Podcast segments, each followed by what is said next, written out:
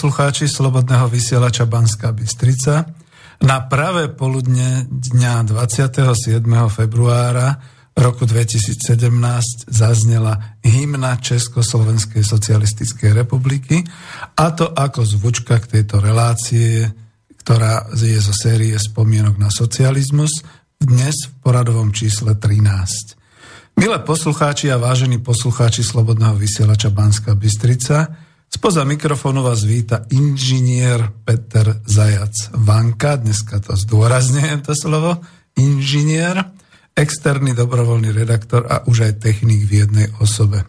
Vysielame zo štúdia Bratislava, je to osvetová a spomienková relácia, ale ak by ste chceli zavolať, tak niekedy po nejakom takom začiatku dlhšom, môžete naživo zavolať na telefónne mobilové číslo 0944 462 052 ešte raz 0944 462 052 alebo mailujte na známu mailovú adresu studio zavináč slobodnyvysielac.sk No, e, témou tohoto 13. pokračovania relácie spomienky na socializmus je zahraničný obchod Československej socialistickej republike, republiky a medzinárodné hospodárske vzťahy Československej socialistickej republiky.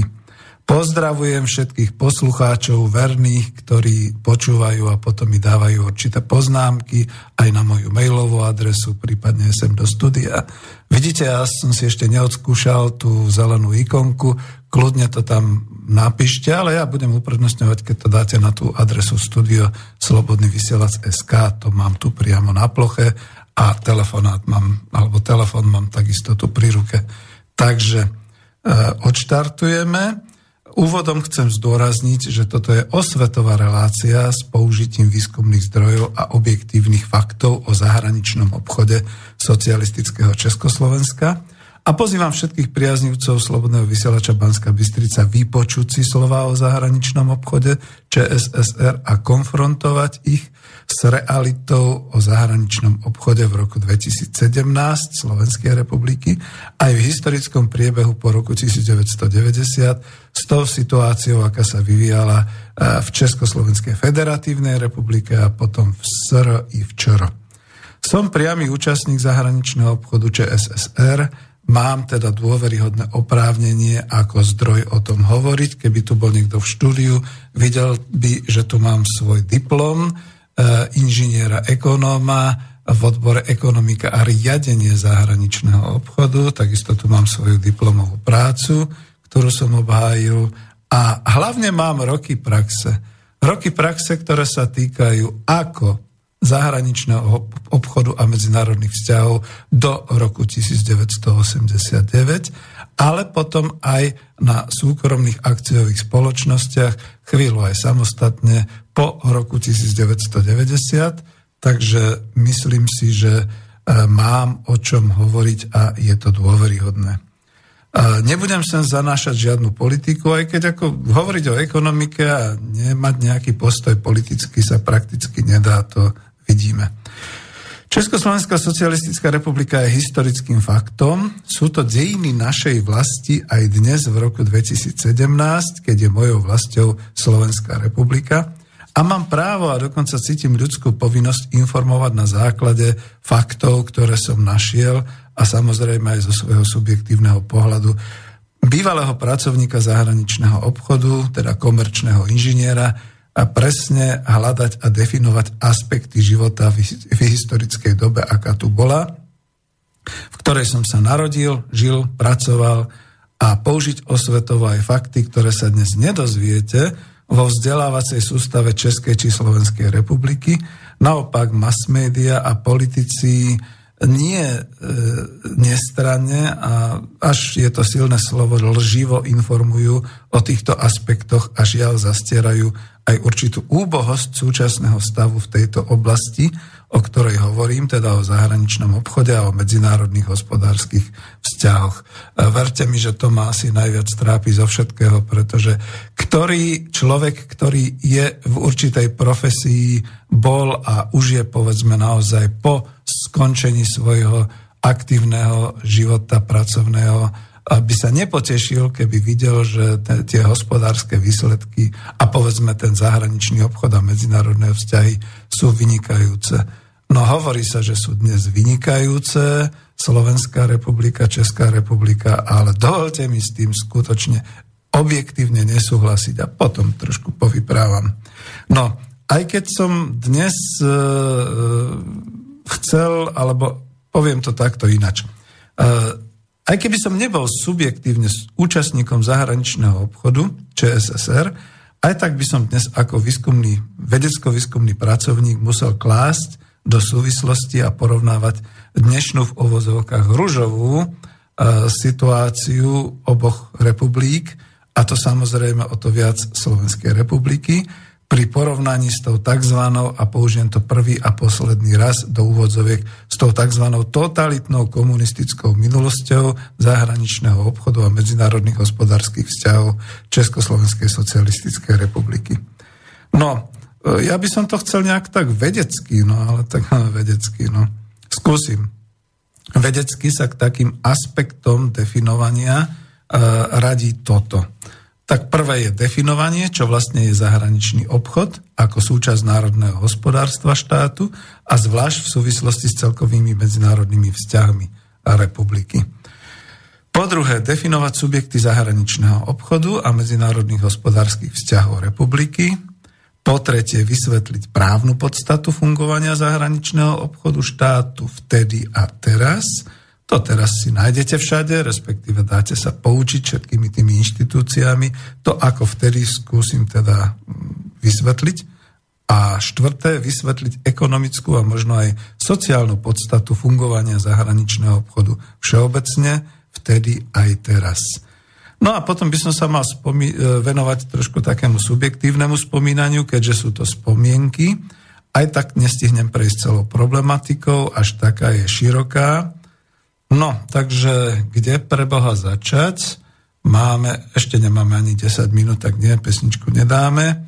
Skúsim teda, pretože toho je veľa, asi tak na trojdelnú reláciu a, a neviem, no skúsim to naozaj tak osvetovo, aj keď začnem od konca a teda subjektívne. To mi dovolte. Za prvé odporúčam vám vypočuť si potom úryvok asi od 7 minúty v tej relácii číslo 12 spomienky na socializmus, kde som hovoril o svojej poslednej akcii v socialistickom zahraničnom obchode a to som už nerobil na podniku zahraničného obchodu.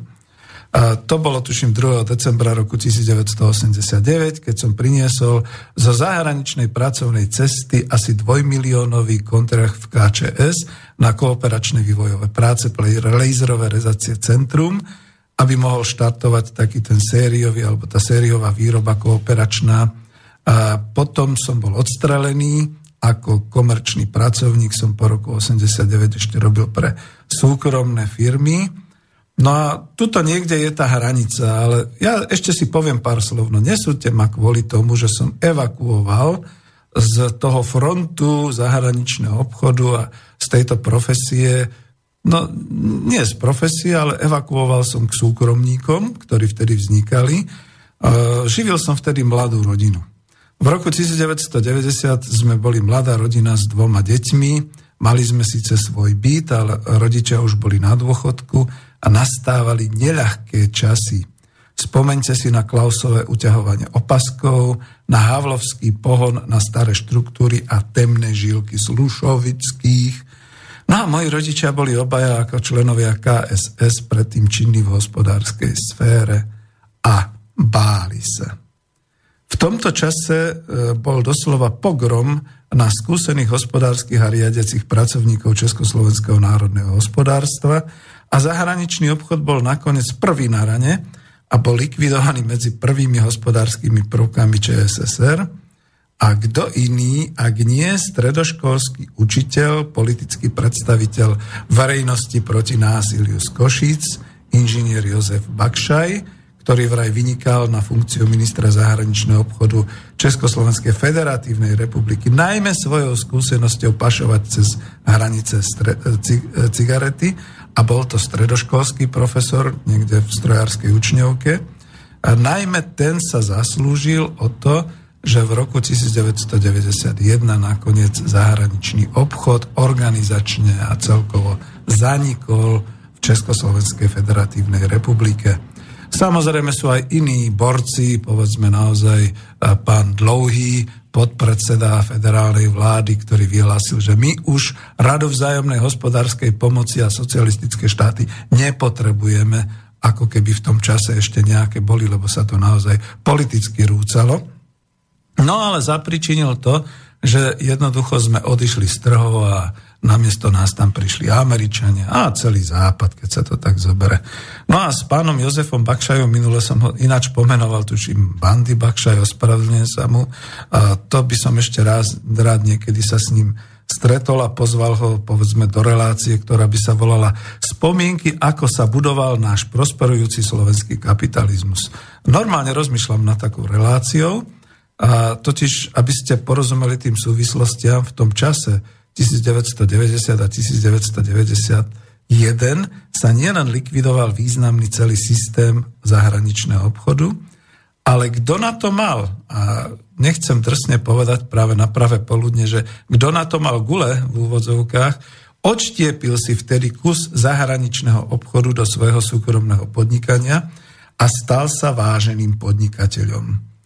No a veď viete, vážený podnikateľ v novom demokratickom režime po roku 1990 dodnes sa odmieta označiť ako kapitalista, ale to nie je len Andrej Babiš, a či to na Slovensku Karol Martinka alebo Jozef Marhuľa.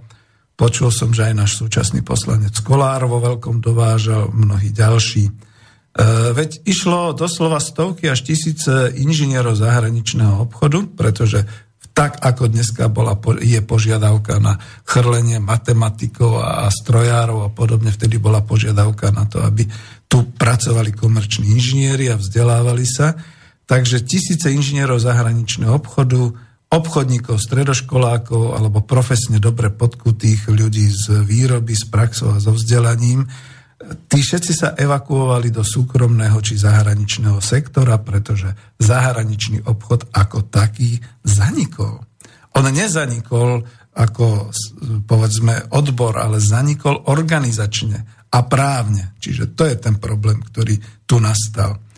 No a pretože po nás VPNkári a Havlovci išli, to viem, a, a my sme videli, čo sa deje so Slušovicami, a s ex-predsedom JZD Agrokombinát Slušovice Františkom Čubom.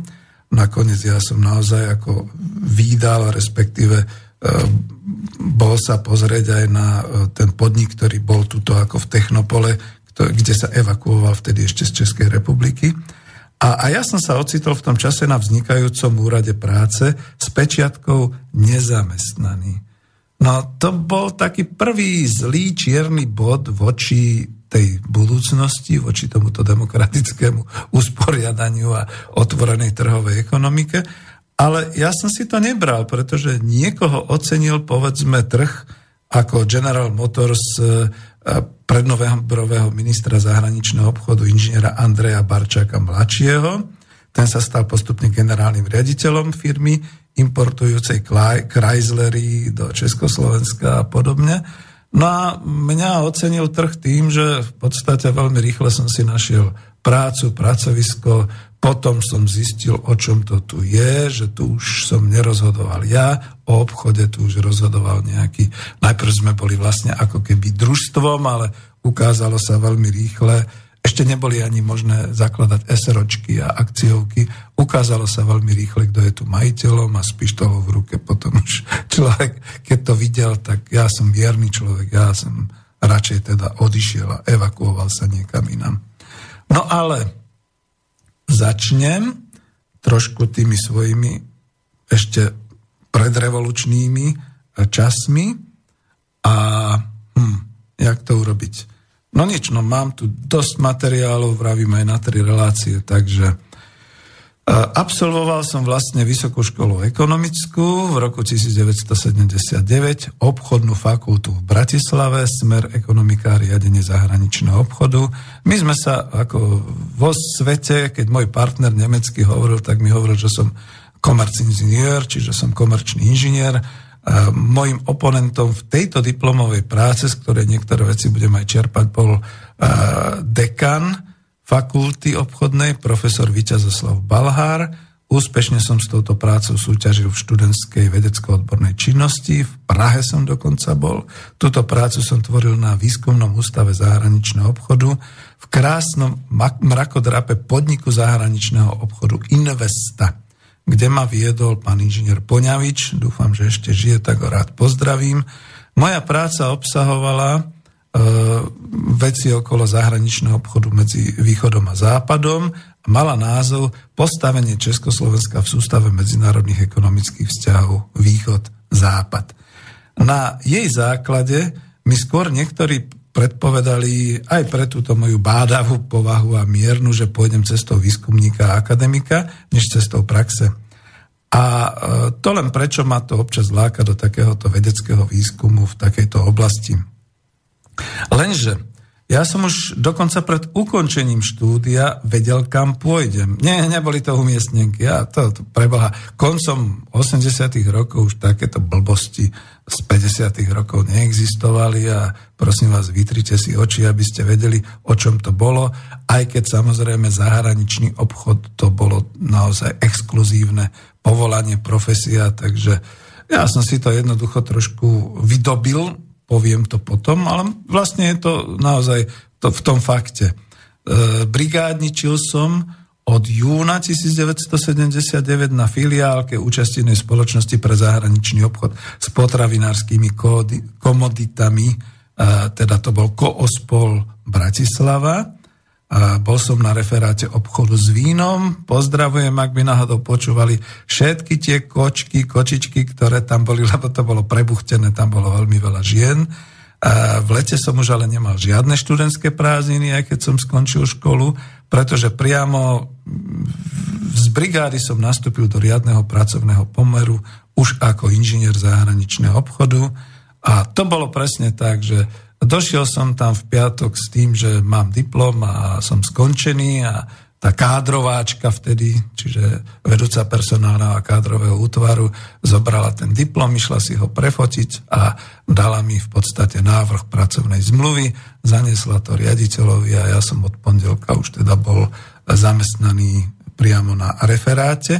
Ako referent zahraničného obchodu E, na exportnom a importnom referáte obchodu s vínom. No a e, do odchodu na základnú vojenskú službu som pracoval u týchto vináriek, u pani Kovalčíkovej a kolektívu v tomto referáce.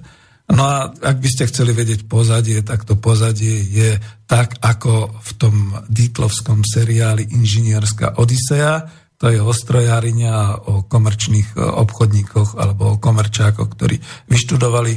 Dosť som sa vtedy stotožňoval, aj keď som nebol taký pekný a taký svižný s Michalom Dočolomanským, ktorý tam hral v inžinierskej Odisei, ale bolo to niečo podobné. Proste študovali sme spolu a môj spolužiak, keďže uh, on uh, nastupoval niekam úplne inám, a keď sme sa u neho doma v byte bavili aj s jeho otcom o tejto problematike, však som tam aj študoval, aj sme robili niektoré veci, tak jeho otec, ktorý bol riaditeľ filiálky v Bratislave, povedal, Peter, ty nemôžeš nikam inám nastúpiť, len k nám.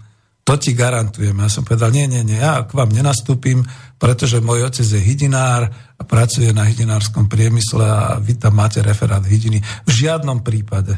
A hovorí, no čo sa kašle, však sú tu aj iné referáty a my ťa potrebujeme. Ty si naozaj rozhladený, chcem ťa. Jednoducho ťa chcem. Lenže nebolo to až také jednoduché a ja som si dal takú podmienku, že ja to chcem spoznať, ja to chcem stážovať. No tak som potom stážoval u vináriek, robil som tam brigádu, chodil som na ČSA na letisko, kde povedzme sme exportovali nejaké vzorky našich vín povedzme do Japonska a raz sa mi stalo, že som tam dokonca reklamáciu nejakú mal, rozbili sa flašky s vínom a tak ďalej. No a tie naše dievčatá, no ako Ježiš Maria, ja som sa síce oženil potom oveľa, oveľa neskôr, ale to bola nirvána, to bol raj byť tam v tých kolektívoch, kde v podstate boli samé mladé dievčatá ale napríklad aj mladá, aj keď už teda veľmi skúsená a stará pani pani Kovalčíková, ktorú by som naozaj pozdravil, a potom aj pani Holá po vojenskej službe. Takže takto nejak ľudsky to chcem dať a už tu mám takú pesničku, aby som sa toľko nerozjímal. Dám to s takým tým povzdychom, že uh, to všetko bolo včera. Ticho stáť prvýkrát pod malým oknom v podkroví, pokým kľúč raný lúč slnečným tónom osloví. Ticho stáť prvýkrát a potom ísť cestou túlavou až k lesom a tam pokliaknú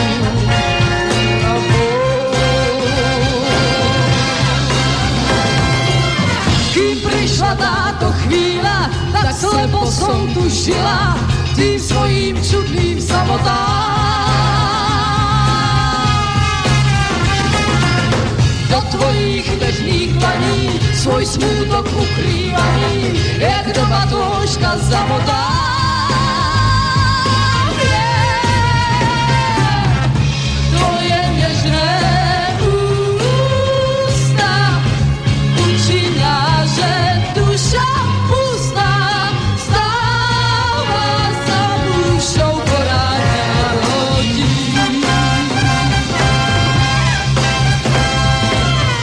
všetko bolo včera a dnes mi dušu zviera chlad mojich štyroch holých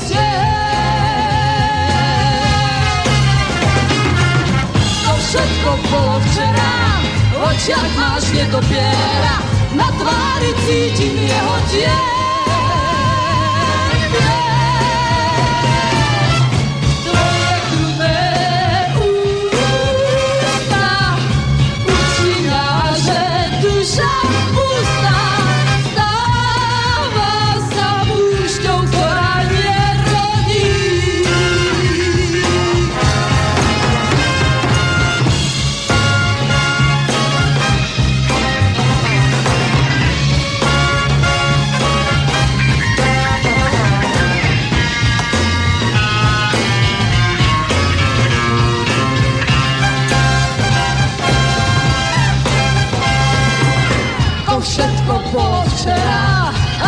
Mi dušu zviera, chlap mojich štyrov holých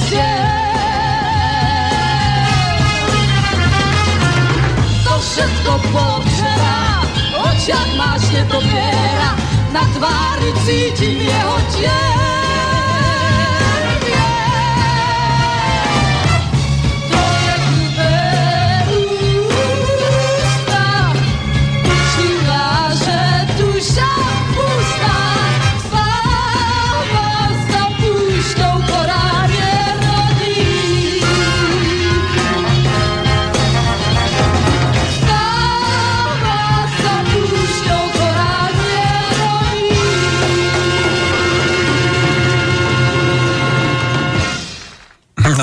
Až ma to trošku zarazilo, že čo som to tam pustil za pesničku od Marty Ateny, ale to je výťazná pesnička, tuším, z Bratislavskej líry, no neviem z ktorého ročníka.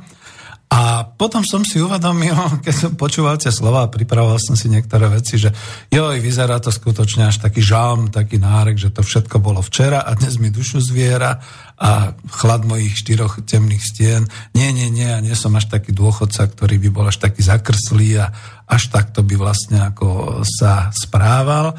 No ale faktom je, že tú slávnu minulosť mám už za sebou, nič sa nedá s tým robiť a aj keď teda som stále pripravený pustiť sa do niečoho, veď ja som si vlastne to vyskúšal potom aj, no ale to poviem trošku neskôr, ako to bolo už teraz ako po roku 2011, keď som zavesil svoju živnosť poradenskú a školiacu na klinec a vrhol som sa znova do exportu, tento raz na teritória ruských hovoriacich krajín v strojárine, takže tie skúsenosti mám a ja si myslím, že ich dokážem ešte aspoň 10 rokov takto nejako rozvíjať.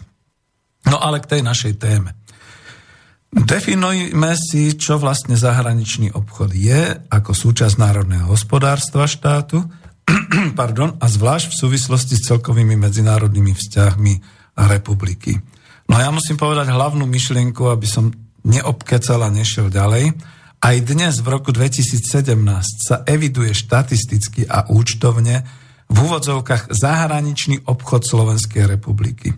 Ale ja musím potvrdiť plnou váhou odborníka, profesionála v tejto oblasti, že to je nefunkčná súčasť slovenskej ekonomiky, a to za prvé z hľadiska prínosu pre občanov Slovenska a pre ich životnú úroveň, a za druhé, samozrejme, e, je to nefunkčné aj z toho hľadiska, že neexistuje žiadna možnosť v menovej oblasti byť nejakými samostatnými v zahraničnom obchode a mať nejakým spôsobom vôbec e, kontrolu alebo dosah nad riadením alebo zahraničným obchodom po tej účtovnej stránke, no možno maximálne po účtovnej, ale nie teda po tej finančnej stránke, pretože nemáme vlastnú národnú menu. To si človek takto uvedomí. No a dnes je to už úplne iná kvalita ako vtedy za ČSSR, predovšetkým dnes zo zahraničného obchodu. Napriek vysokému výkonu ekonomiky na Slovensku, pozor, my nemáme slovenskú ekonomiku, to vždy s pánom Škvendom zdôrazňujeme, ale my máme ekonomiku na Slovensku. E, my, ľud slovenský, z toho takmer nič nemáme.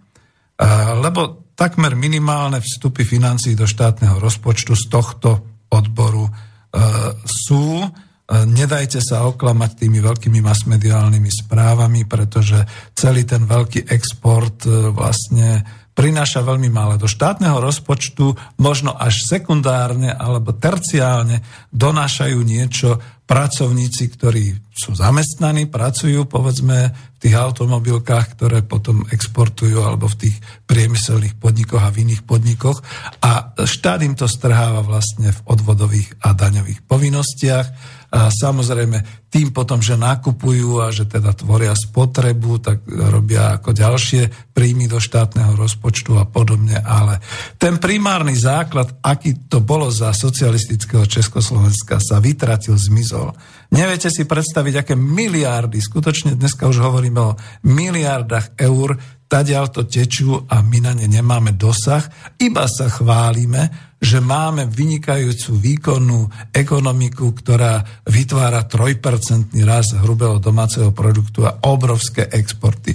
O tom, že máme aj obrovské importy, najmä v takých veciach ako potraviny a šeličo iné, to sa už radšej ani nehovorí.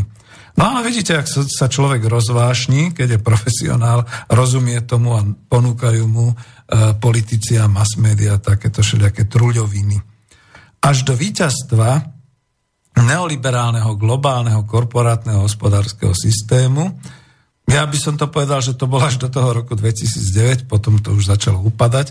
Malo význam zaoberať sa zahraničným obchodom celkovo ako ekonóm.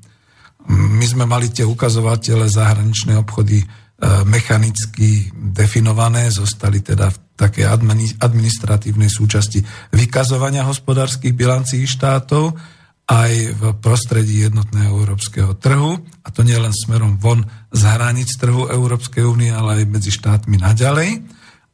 A dnes akýkoľvek oficiálny uh, hospodársky vývoz tovarov a služieb tak či tak podlieha z hranice republiky administratívnemu procesu, každý kamión sprevádzajú colné a dodacie dokumenty, každá služba, hoci aj cez internet, cez hranice štátu, je daňovo a účtovne evidovaná podľa účtovnej osoby, lebo veď tam vzniká najviac tých problémov s podvodmi na vratkách DPH, lebo, a to vie málo kto okrem ekonómov, pri službách a pri vývoze tovaru služieb cez hranice sa DPH už neplatí a tak si hospodárske subjekty môžu od štátu inkasovať vratky DPH v prípade, že teda nakúpili nejaký tovar doma tuto od e, domácich e, dodávateľov, spracovali ho alebo niečo s ním porobili a potom ho vyviezli. Toto je to DPH, to je tá vratka e, dane z pridanej hodnoty.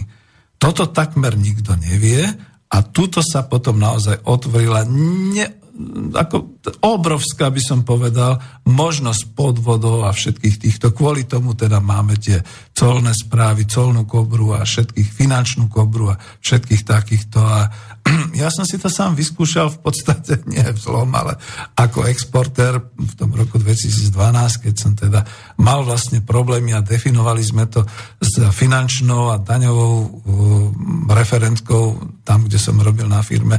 Toto je takýto vývoz. Ako to teda ošetriť, pretože to si napríklad berie česká firma k sebe a potom to vyvezie. A teraz čo s tým ja mám robiť? A to sme definovali. Áno, je to cez hranice, tak je to DPH, keby to bolo tu, tak to nie je a tak ďalej. Potom iná firma. Táto firma si to berie tu na Slovensko, ale potom to bude exportovať. Čo s tým urobiť? Iný prípad. Ináč sa to colne, ináč sa to uh, účtovne aj daňovo ošetruje. Čiže ten zahraničný obchod takto evidujeme a existuje. Ale teraz akože, aby som to potvrdil, aké je to kruté v tomto prípade so zahraničným obchodom, tak e, za Československej socialistickej republiky ako referent zahraničného obchodu som mal určitý príjem a určité peniaze. No a podielal som sa povedzme na hospodárskom výsledku, mal som z toho nejaké prémie. Dnes ako komerčný pracovník, dokonca som bol nazvaný area sales manažer, e, povedzme, môj otec by bol povedal, že to si nejaký e, sálový manažer, alebo ako ti to nazvať tak tam som v podstate mal mizivé promile z exportu a plus základný plat. Takže keď som si zarábal, tak mohol som si prsty do krvi ako upracovať, aj tak by som nebol zarobil viac ako na nejaký ten limit, ktorý dokonca asi určoval ten finančný manažér tohoto podniku. No dnes sa aj podľa štatistik naozaj Vykazuje to saldo zahraničného obchodu, ktoré máme aktívne vďaka strojárine, žijeme bez hraníc a je definovaný voľný a bezcolný pohyb tovarov a služieb cez hraničný v rámci Európskej únie a v rámci Schengenu. Umožňuje to pohyb občanov Európskej únie, aj turistické, aj za prácou. Takisto je povolený vývoz a dovoz kapitálu. To sú tie zahraničné investície dovnútra ekonomiky s cieľom o vysokú návratnosť vysokými nákladmi, nákladovými, nie nákladnými, nákladovými transfermi a ich ziskovosťou. A to sú tie obrovské posuny transferových nákladov mimo kontroly daňovej sústavy, ktoré pripomína profesor Peter Stanek. Je to aj očerpávanie kapitálu z republiky von. Zisky sú až na druhom mieste, lebo pozor, samozrejme, tie sa potom zdaňujú, ak nie sú e, tieto firmy a títo investori v daňových prázdninách. E, zisky teda podliehajú zdaneniu, ale nepodliehajú zdaneniu potom dividendy. To znamená to rozdelenie ziskov medzi tých účastínárov a akcionárov.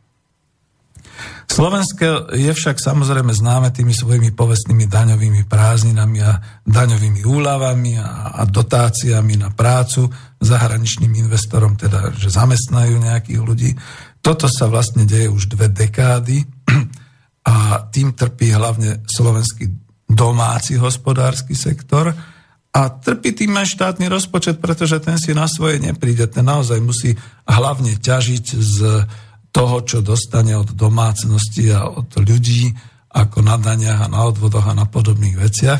Kdežto naozaj, keď to porovnám s tým Československom, Československou socialistickou republikou, tak veškeré tie financie z toho exportu alebo tie rozdiely v dovoze, to všetko išlo do štátneho rozpočtu a to všetko v podstate bolo určené za prvé na tú spoločenskú spotrebu priamo v podnikoch a za druhé naozaj do všetkých tých sociálnych a hospodárskych rozvojových programov, ktoré teda štát zabezpečoval. No, my sme sa na Slovensku stali automobilovou veľmocou vyvážujúcou, koľko je to? Nie, mám tu číslo vyše milióna osobných aut, a už som čítal, že e, máme aj vykurovacie kotly na vývoz a ešte nejaké plecháriny, strojáriny a to je všetko export na hlavu vrátane starcov v starobincoch a detičiek v pôrodniciach. A tam to tuším prípada, aby som zase netrepol len tak, okolo 1600 aut ročne, alebo ako, no proste ohromne. Čiže niekto by mohol povedať, na čo je dnes ten muzeálny exponát, ten zahraničný obchod, veď ako naozaj sme rozpustení v tej nirváne Európskej únie, máme sa tu vynikajúco, tak čo tu pre Boha? No dobre, takže ja som tu v relácii spomienky na socializmus a spomínam ako v tej svojej profesii zahraničný obchod, takže tak toto budem robiť. No, takže k tým spomienkam. Toto bude tá krajšia časť. Dúfam, že taká tá zaujímavejšia, atraktívnejšia bude sa týkať aj avíza. Ešte počas štúdií e, v roku 1978, tuším, som sa dostal do Prahy ako stážista pri príprave svojej diplomovej práce. A tu v Prahe mohol človek získať až nesprávny obraz o zahraničnom obchode a o práci v exporte v podnikoch zahraničného obchodu.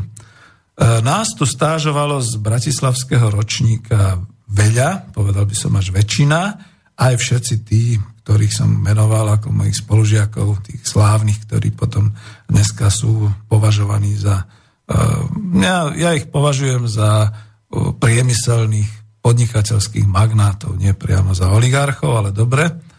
No a tá moja spomienka a my sme vtedy bývali v nejakých tých hoteloch, samozrejme vo voľnom čase sme si užívali Prahu, všetky tie mm, pivné, alebo teda tie pivnice a u takých, u onakých, a všetky takéto veci. Bolo nám sveta žiť, ale zase ráno nástup pekne, pretože nás to aj bavilo a my sme stážovali v takých budovách, ktoré nám vtedy mohol kde kto závidieť. Stážovali sme v podnikoch zahraničného obchodu, a treba povedať páni, to boli už vtedy paláce. Pozrite sa na avízo. Moja spomienka je, že výskumný ústav zahraničného obchodu e, sa nachádzal v budove podniku zahraničného obchodu Investa na Kodaňskej ulici, tuším je to vo Vršovicích, no to, to teraz už neviem presne, samozrejme v Prahe. Nemám nikde jeho fotografiu, to ma vtedy nenapadlo ani sa vtedy žiadne také tie selfies nerobili, ani nič podobného.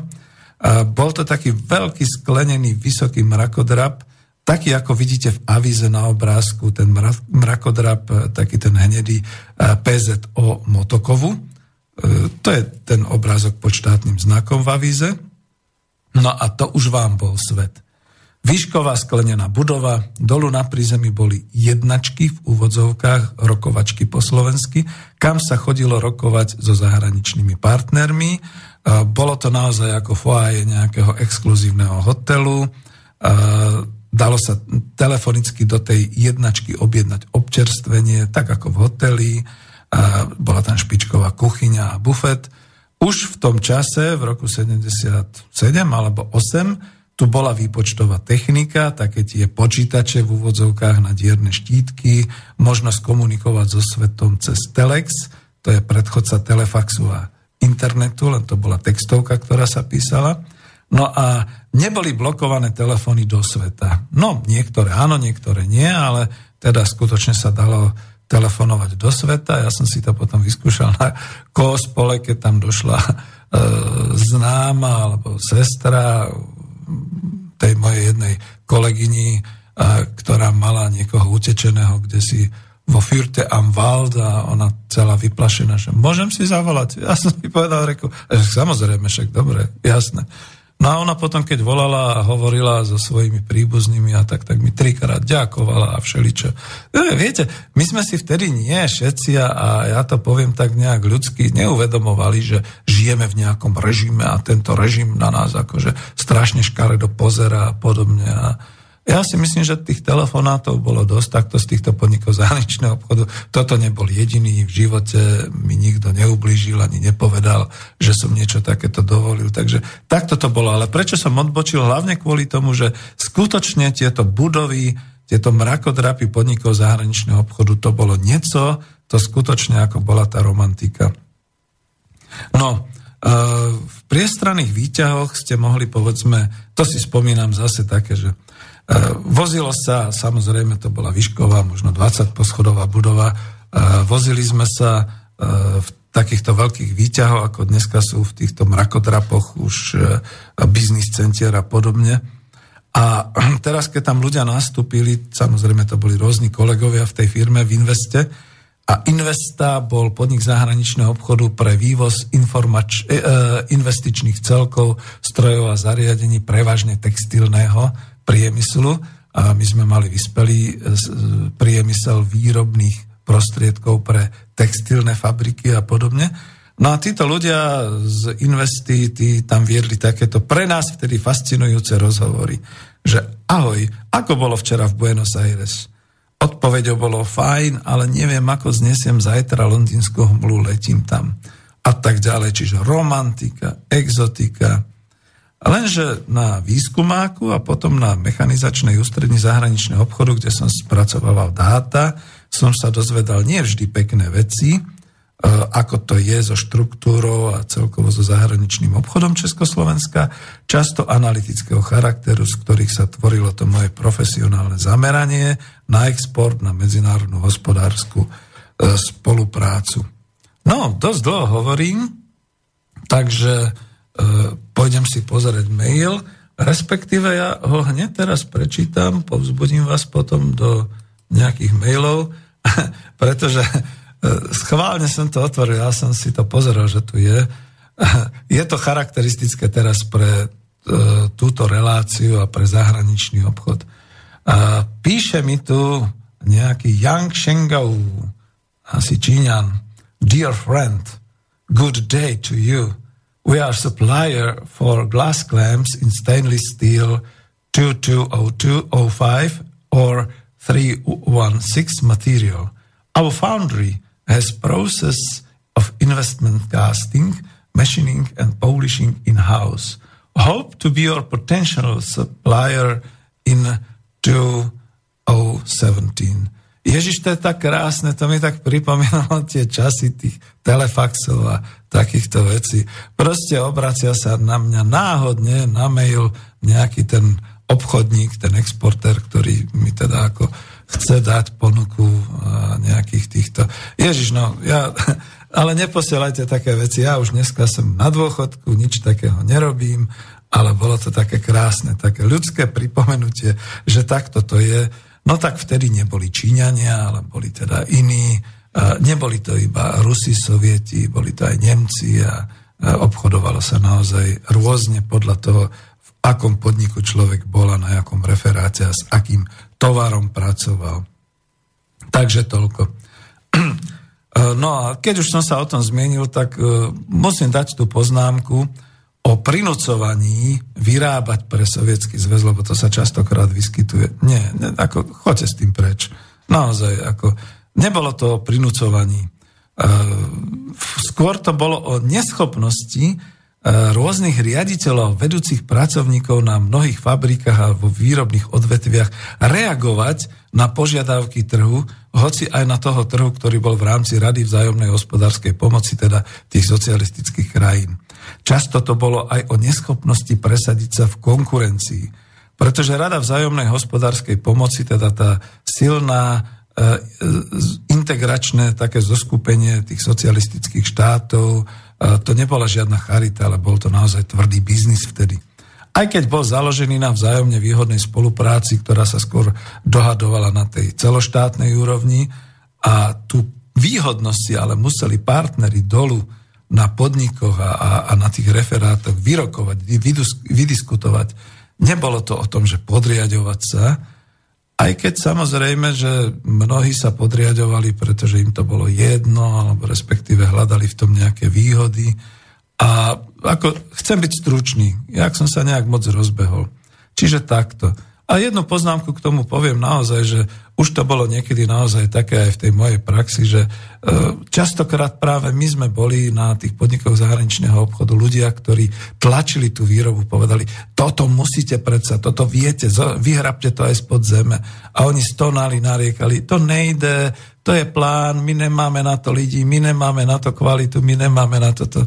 Viete, ale keď ste sa obrátili o pol roka, pre nich znova tie isté výhovorky. Čiže e, častokrát nešli priamo v tých podnikoch alebo tam na tých výrobných dodávateľských miestach dopredu, ale aby som im nekrivdil, boli zase iní, ktorí nás tlačili veľmi dopredu a ja som vlastne pracoval skutočne v tom potravinárskom, v tej potravinárskej oblasti, v tom, že skutočne bolo vidno naozaj taký ten progresívny, dneska by sa povedalo drive u mnohých.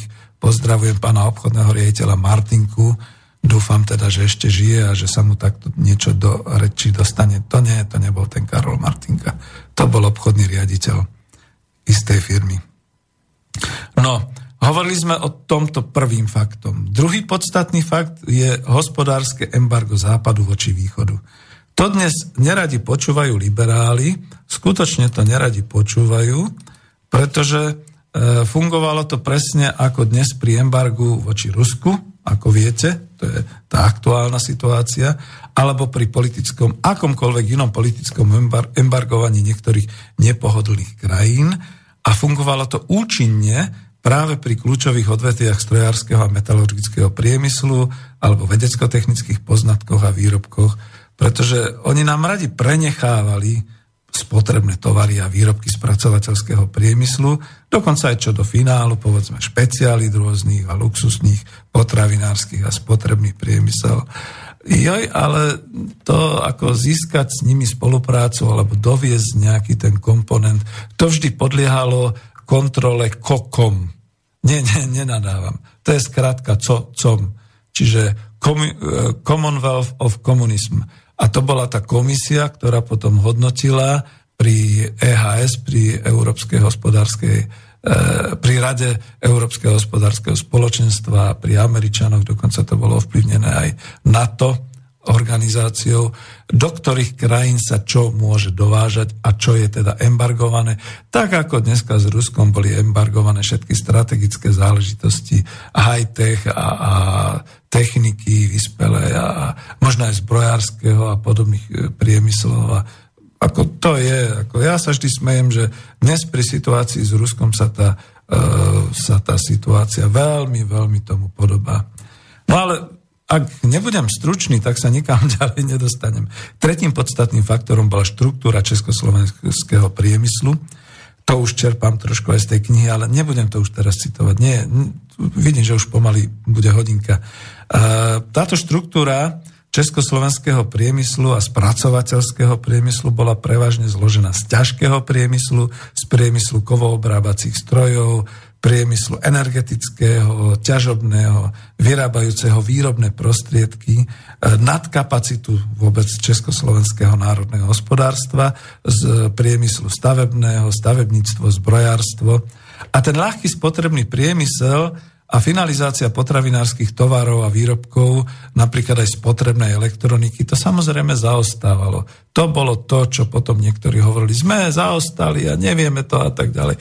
Zabúda sa že my sme niekoľko 5 ročníc za sebou skutočne mali mohutné exporty a mohutnú spoluprácu do krajín RVHP práve v tomto ťažkom priemysle a e, tie naše kapacity boli postavené na to, že e, výrobné prostriedky, ktoré boli vyrobené tu v Československu, v ČKD, v Polí Kladno, e, ocele a všetky takéto veci, v Plzni, v celej tej Škodovke Plzeň a, vo všetkých týchto VHčkách, to všetko šlo mohutne na export. To, to bolo to. My sme to samozrejme mali kompenzované plynom, mali sme to kompenzované naftou, potravinami, dečím, čo sa len dalo samozrejme. A keď si spomeniete, že potom, keď sa e, rozpadli republiky, tak vlastne sme delimitovali aj tie dlhy, Československej socialistickej republiky a bol s tým obrovský problém, pretože nie, že my sme boli zadlžení, všetky štáty takmer boli zadlžení voči nám. A teraz sa to hodí uviezť, aj keď vravím, že túto noticku, e, tá bude veľmi súčasná, neodpustím si, aj pre bratov Čechov pracujte podobným spôsobom.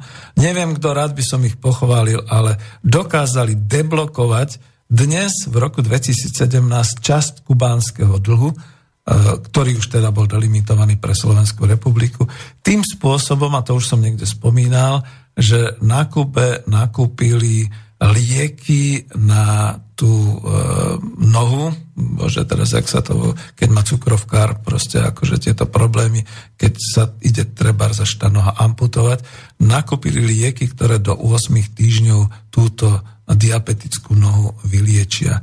Čiže až do dnešných dní funguje splácanie týchto dlhov, ktoré teda e, my sme mali ako veriteľ, ako Československá socialistická republika voči týmto našim krajinám, tak nech mi niekto nepovie, že my sme boli neschopní, bola tu čierna diera a všetky takéto veci. No ale aj tu, podľa mojich bádaní, hral zahraničný obchod tvrdo pozitívnu úlohu aj pohoniča výrobných podnikov a ja som často, no znova odbočím, napríklad továrny mlynských strojov Pardubice, taká fabrika už dnes neexistuje, na mlyny a na všetky takéto veci. A pri exporte investičných celkov, keď e, som tam raz bol na nejakej takej porade ako samostatný referent, samozrejme my sme mali vedúcich referentov a potom riaditeľov obchodných skupín a tak, ale v určitých kontraktoch sme už boli samostatní a keď bol nejaký kontrakt, ktoré hrozilo, že budú sklzať nejaké tie špecifikácie podľa tej objednávky, ktoré sme mali z toho dopytu, tak, tak, tak naozaj som tam niekde vykričal na tej schôdzi, že na budúce nech si vyvážajú akurát pastičky na myši, že jednoducho investičné celky sa takto nedajú robiť. No, nebol som v komunistickej strane. No. A tak človek niekedy musel mať odvahu, pretože Šlo o život, šlo o dodávku, šlo o splnenie kontraktu, šlo o to, aby sa teda vytváralo to inkaso. Ako neboli sme nejaký moc obľúbení samozrejme a možno potom z toho vyplývali tie všelijaké rôzne uh, povesti o tom, že jak zahraničný obchod a zahraniční obchodníci a podobné veci. No a o úlohe zahraničného obchodu pri uskutočňovaní výmeny produkcie e, v korunách československých za produkciu v zahraničných menách ani nehovoriac. Ja to skúsim neskôr rozobrať, alebo možno aj v nasledujúcej relácii, lebo je toho veľmi veľa.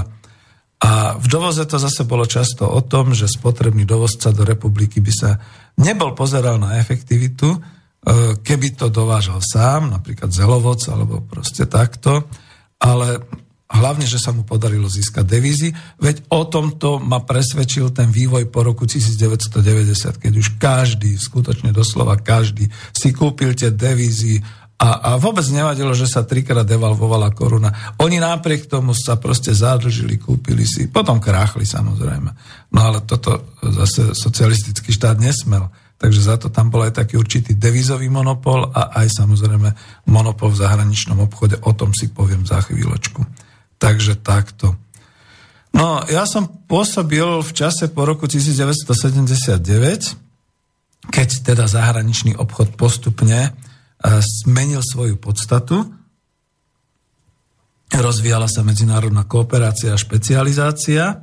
A to nielen medzi krajinami Rady vzájomnej hospodárskej pomoci, ale aj s vyspelými kapitalistickými štátmi. Toto čítam tu z tej mojej diplomovej práce a s krajinami RVHP cez komplexný program socialistickej ekonomickej integrácie, ktorý zadefinoval aj rôzne právne, medzinárodné, kooperačné a špecializačné kontrakty v rámci krajín RVHP, ale uvoľňovali sa vzťahy dokonca aj voči tretím krajinám.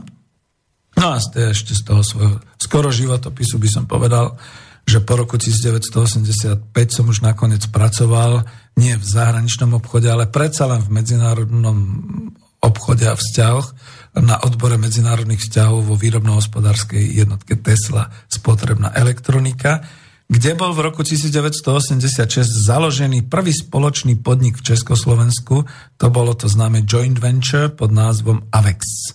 AVEX na výrobu VHS videorekordérov s holandskou korporáciou Philips.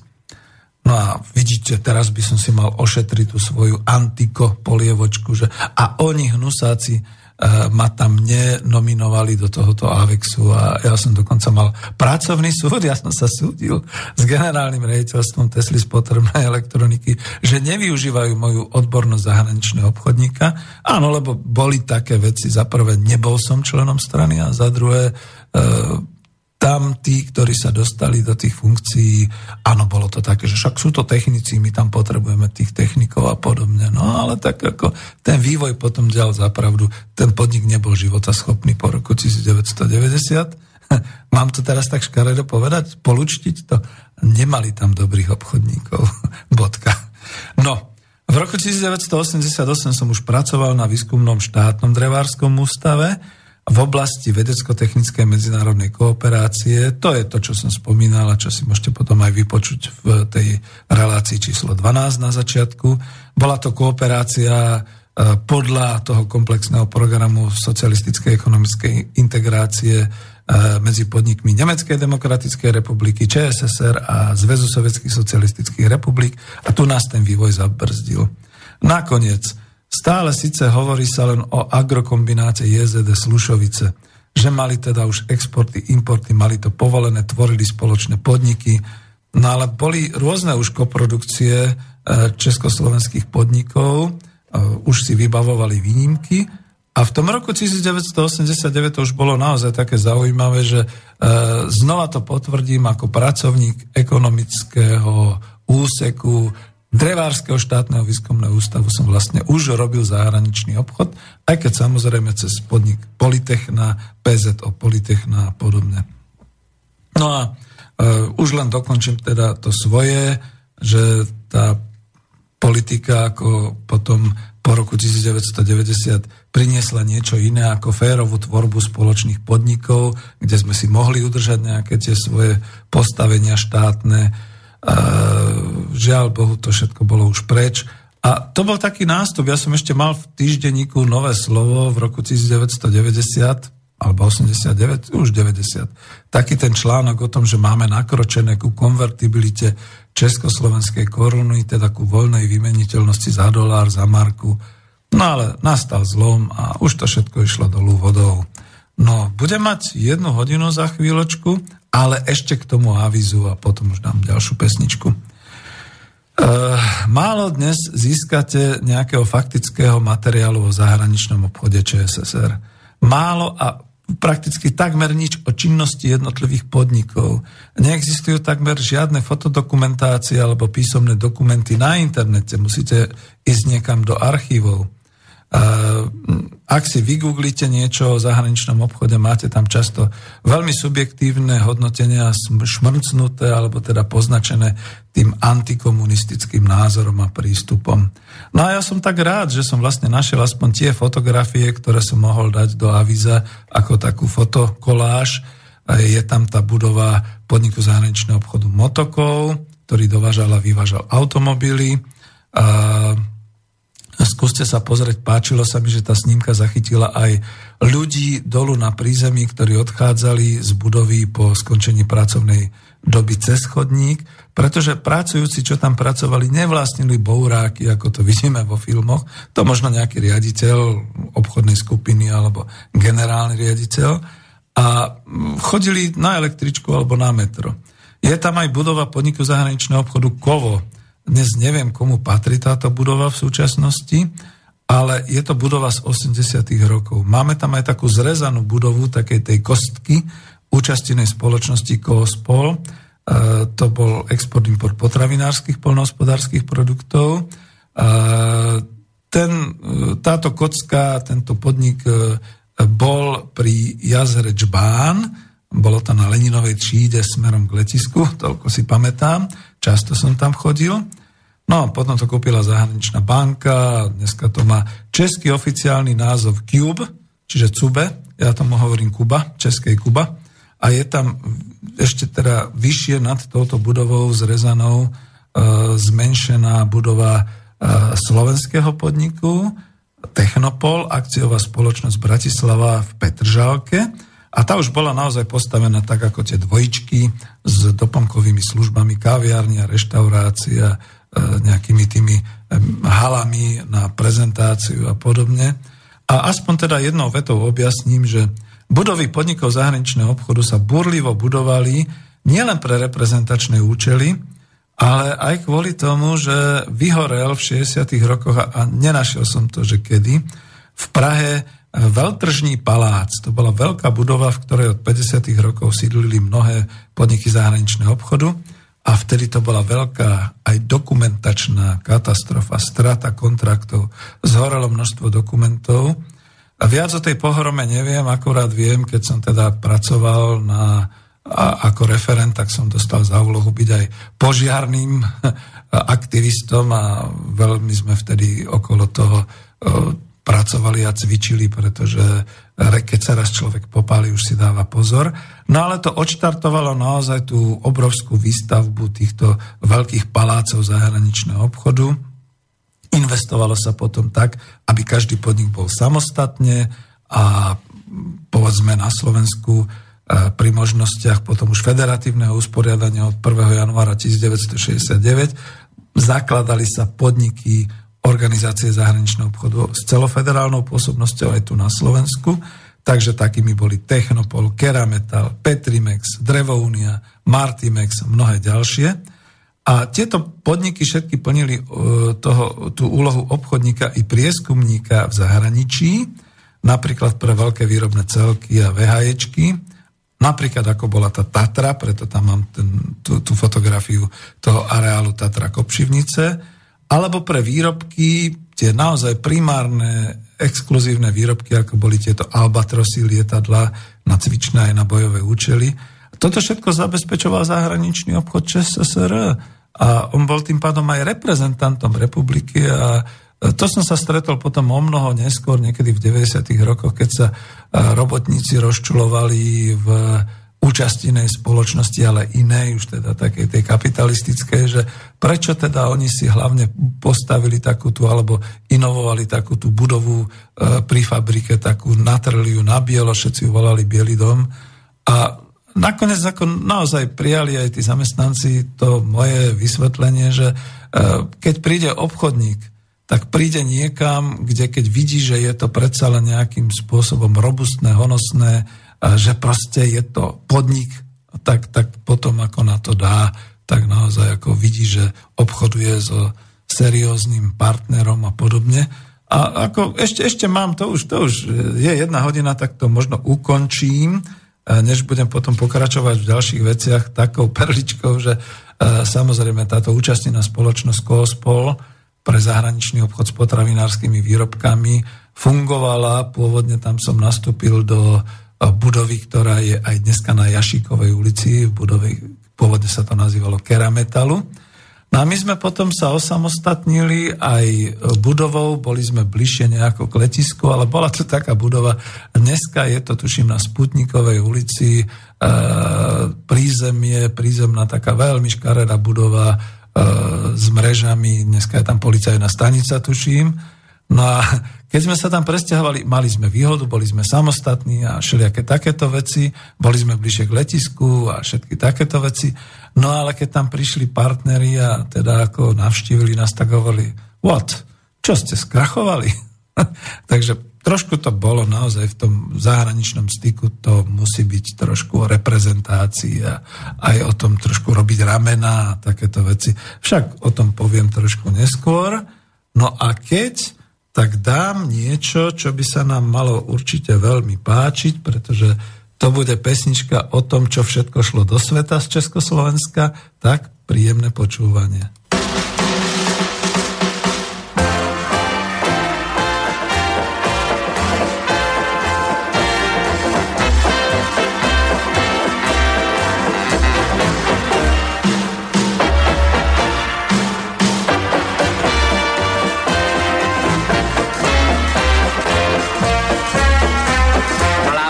Babeta šla do světa a krk za to dá, že ta babeta je popleta, vždyť já zůstal sám. Ona asi netuší, že mě solo neskuší a že bez ní se tu hloupě pletu. Chyťte tu babetu, ať je tu se mnou. Babeta šla do světa, já říkám, tak ať seš plnoletá, běž do světa a pak se zpátky vrať. Denně až se začne zpívat, budu vzpomínat a zpívat, jak ta babeta šla do světa a jak mám tu babetu rád. Babeta, až se zpátky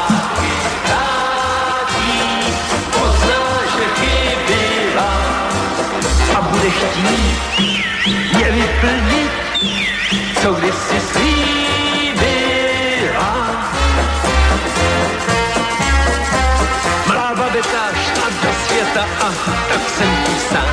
mě tu nechala, jak spěchala a já nevím kam. Koupil jsem si v kiosku prvotřídní rákosku a mě můj ty bože baví to, že není ta babeta, že bude byta. Babeta šla do světa a vrátí se zpět.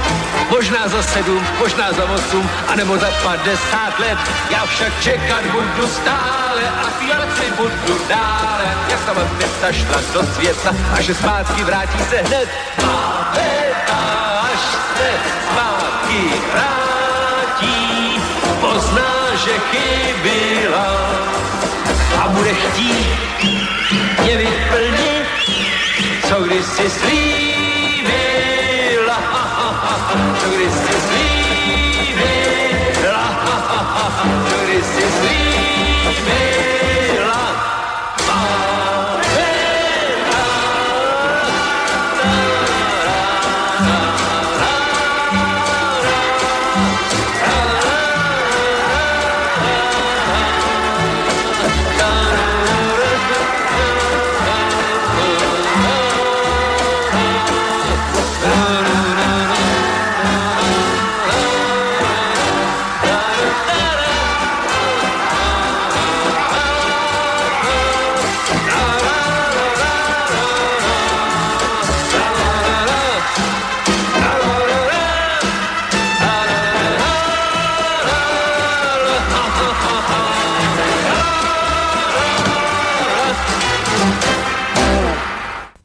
Tak môžem pokračovať, pozrel som sa na maily, zatiaľ nič. Ďakujem, že neposielate obchodné ponuky. Skutočne ich už teraz nedokážem spracovať, nie som v žiadnej hospodárskej organizácii, keď by som rád bol a stále ešte dávam Žiaľ Bohu, len cez profesiu niektoré také obsadzujem, také, že obchodný riaditeľ alebo pracovník exportu a podobne. Ale viete, ako sa to veľmi, veľmi zmenilo. Ako, nebudem vyprávať, ja tú skúsenosť životnú mám, že bolo mi povedané, že budem robiť e, v zahraničnom obchode, tak som obdržal, obdržal pečiatku a to ešte dokonca vtedy nebolo ani cez počítače v tej jednej, ani to nebudem volať v akej firme a dostal som kopec tých návrhov na colné konanie a už som chodil teda ku kamiónom a už som to tam pečiatkoval a už som ich čakal a bol som ďubaný našimi colníkmi, to bolo ešte v 90. rokoch, že niečo není na tom dobre. Ale oni nepovedali čo, len vás proste poslali preč a ten kamionista ma išiel zabiť, že on už potrebuje ísť ďalej, ale my sme toto potrebovali predsliť a podobné veci. No, rôza, dalo by sa povedať. No a ešte k tej pesničke, lebo to malo byť také, že samozrejme na základe takejto pesničky, povedzme, potom bol pomenovaný ten náš skvelý moped Babeta, ktorá šla potom do sveta a bola dobrým exportným artiklom, ale bola dobrá aj tuto u nás pre mládež. To bolo tuším do 50 cm kubických, tak na to nebolo treba ani B, vodický preukaz, ak sa nemýlim. No, chcem ďalej ísť a uh, už máme skutočne ako len nejakých pár minút. No nie pár, ale teda chcem definovať subjekty zahraničného obchodu a medzinárodných hospodárskych vzťahov uh, za Československej socialistickej republiky. Citujem z tej svojej práce a citujem aj správnych prameňov, ktoré som mal k dispozícii aj vtedy, lebo dneska už uh, výklad hospodárskeho zákonníka ČSSR dávno neplatí a týmto hospodárskym zákonníkom som sa riadil právne ako komerčný inžinier. Pozor na to, že ako ekonóm, dneska už si hovorím národohospodár, pretože tomu sa nikto nevenuje a vidím, že ten môj presah je skôr do uh, toho hospodárskeho a národohospodárskeho sveta ako do finančného a kapitálového. No ale my sme sa tým museli riadiť a, a patrilo sa k profesnej, hm, k profesnému komplexnému nejakému e, vedomiu, že vieme všetky tieto hospodárske e, právne záležitosti. Čiže hospodárske právo, nie trestné právo a podobne. No, v kapitole 12 hospodárskeho zákonníka sú definované hospodárske záväzky pri vývoze a dovoze. Sú tam definované aj subjekty hospodárskych záväzkov pri vývoze a dovoze a ich právne postavenie. Je tu popísané, a to musím povedať dobovo, socialistický štát uplatňuje svoju hospodársko-organizátorskú funkciu v oblasti zahraničného obchodu vo forme štátneho monopolu. Takže nehovorím nič iné a nič nového ako naozaj, že e, ČSSR uplatňovala štátny monopol pre zahraničný obchod a ja to potom definujem aj v ďalšom a samozrejme aj devízový monopol e, v menovej oblasti vo financiách. Nikomu tým hádam nepokazím deň, že to takto naozaj fungovalo a je to tak. Štátny monopol zahraničného obchodu predstavuje v ekonomike socialistického štátu významný hospodársko-politický a právny nástroj, prostredníctvom ktorého plánovite riadi a kontroluje obchodné styky so zahraničím respektíve celú oblasť vonkajších ekonomických vzťahov. Jo, aj vtedy vychádzali také tie učebnice ako dneska o marketingu a o finančnom svete a podobne. Volalo sa to riadenie vonkajších ekonomických vzťahov. Pamätám si na autora pána Nikrina a tuto na Slovensku sme mali tiež viacero profesorov, ktorí takéto veci prednášali. Definujem teda ďalej z tohoto. Vidíte, ak dokážem uletieť, keď je to tento môj profesný vzťah.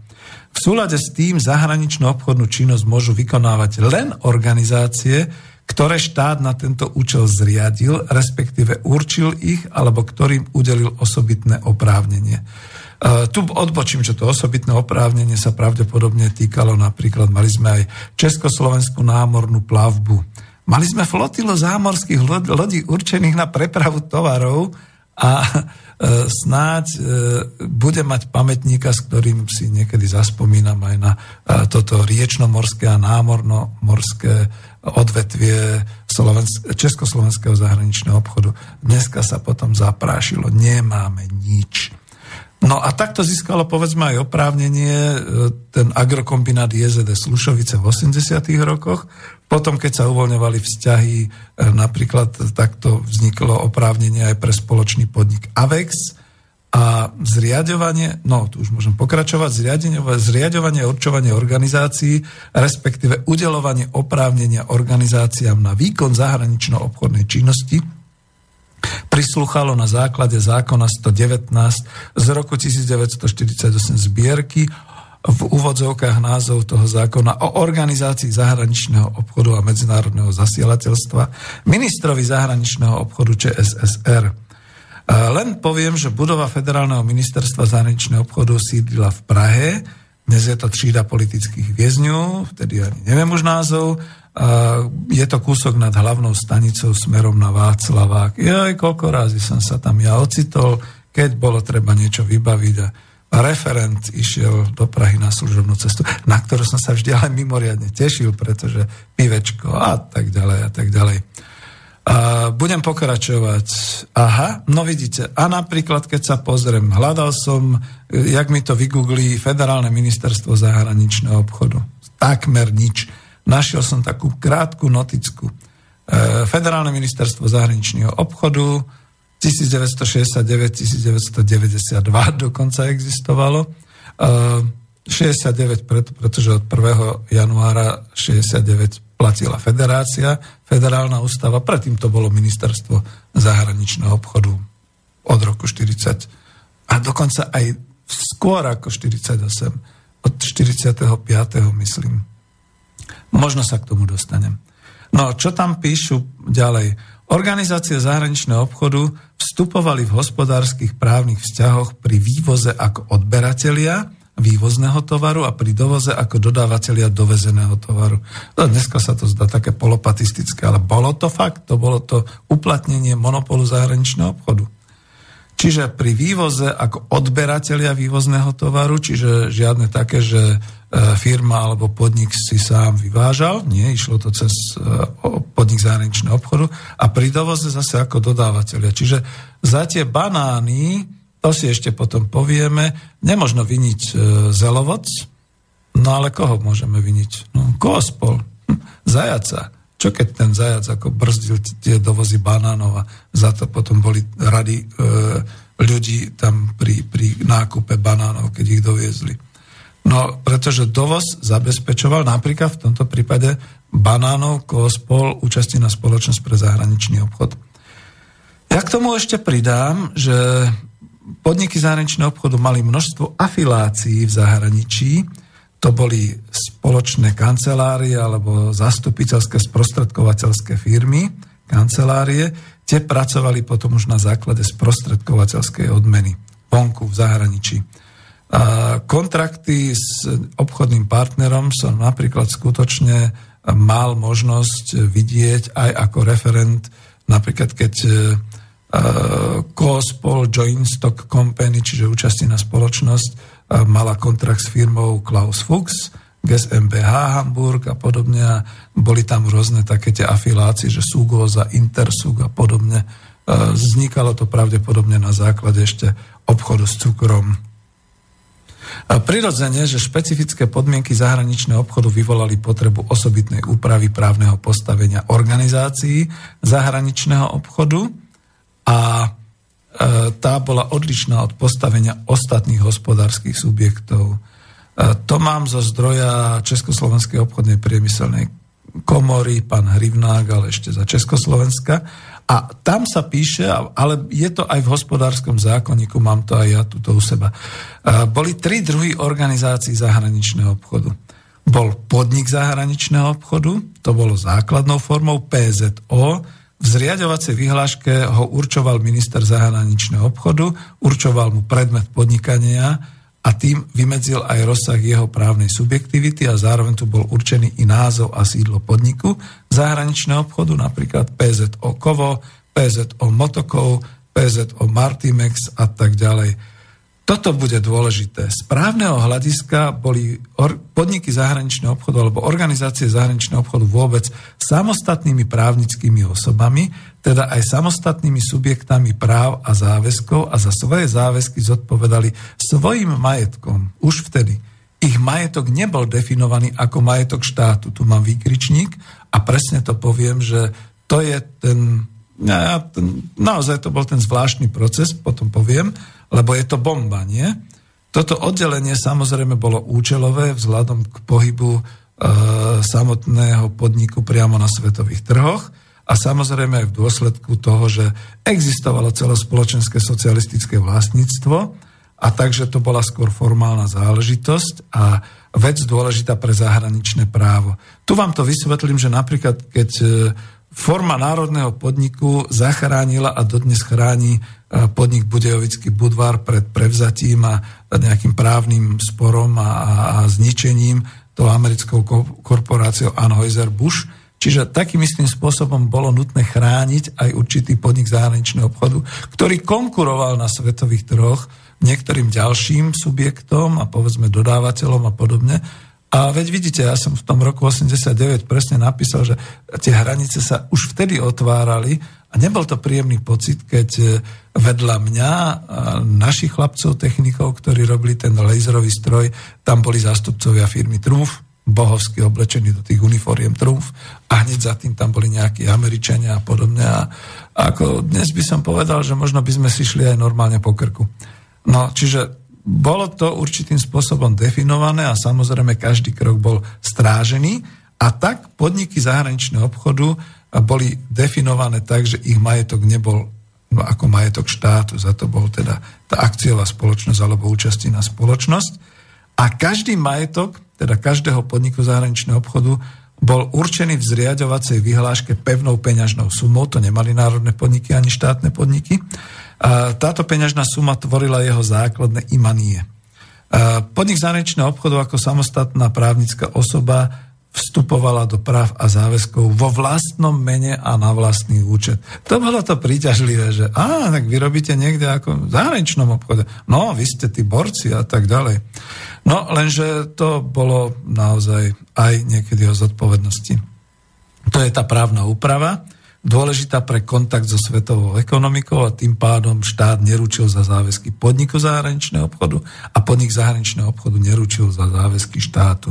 Nezabúdajme, že potom boli medzinárodné zmluvy, potom boli e, medzištátne zmluvy a to všetko v podstate tam sa ešte riešilo.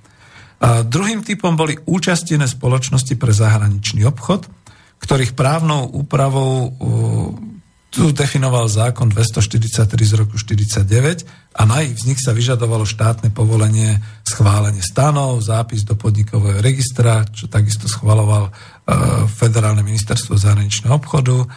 Teda ministerstvo nezriadovalo účastinné spoločnosti, ale určovalo ich na vykonávanie zahraničného obchodu v určitej oblasti. A dnes to vyzerá priam neuveriteľne. Nezabúdajte však, že všetky podniky boli aj tak štátne, buď vo forme národných alebo štátnych podnikov, alebo vo forme družstiev, teda to kolektívne vlastníctvo, aspoň formálne. A v praxi to prebiehalo tak, ja tuto môžem povedať, e, že zažil som to už na Koospole, Kospol účasti na spoločnosť pre zahraničný obchod so sídlom v Prahe a filiálkou v Bratislave si na válnom zhromaždení účastinárov a predstavte si, týmito účastinármi boli štátne výrobno-hospodárske jednotky ako centrálny, ako stredný článok centrálneho riadenia a niekedy národné podniky a štátne majetky, alebo teda e, v tomto prípade družstevné organizácie mnohé.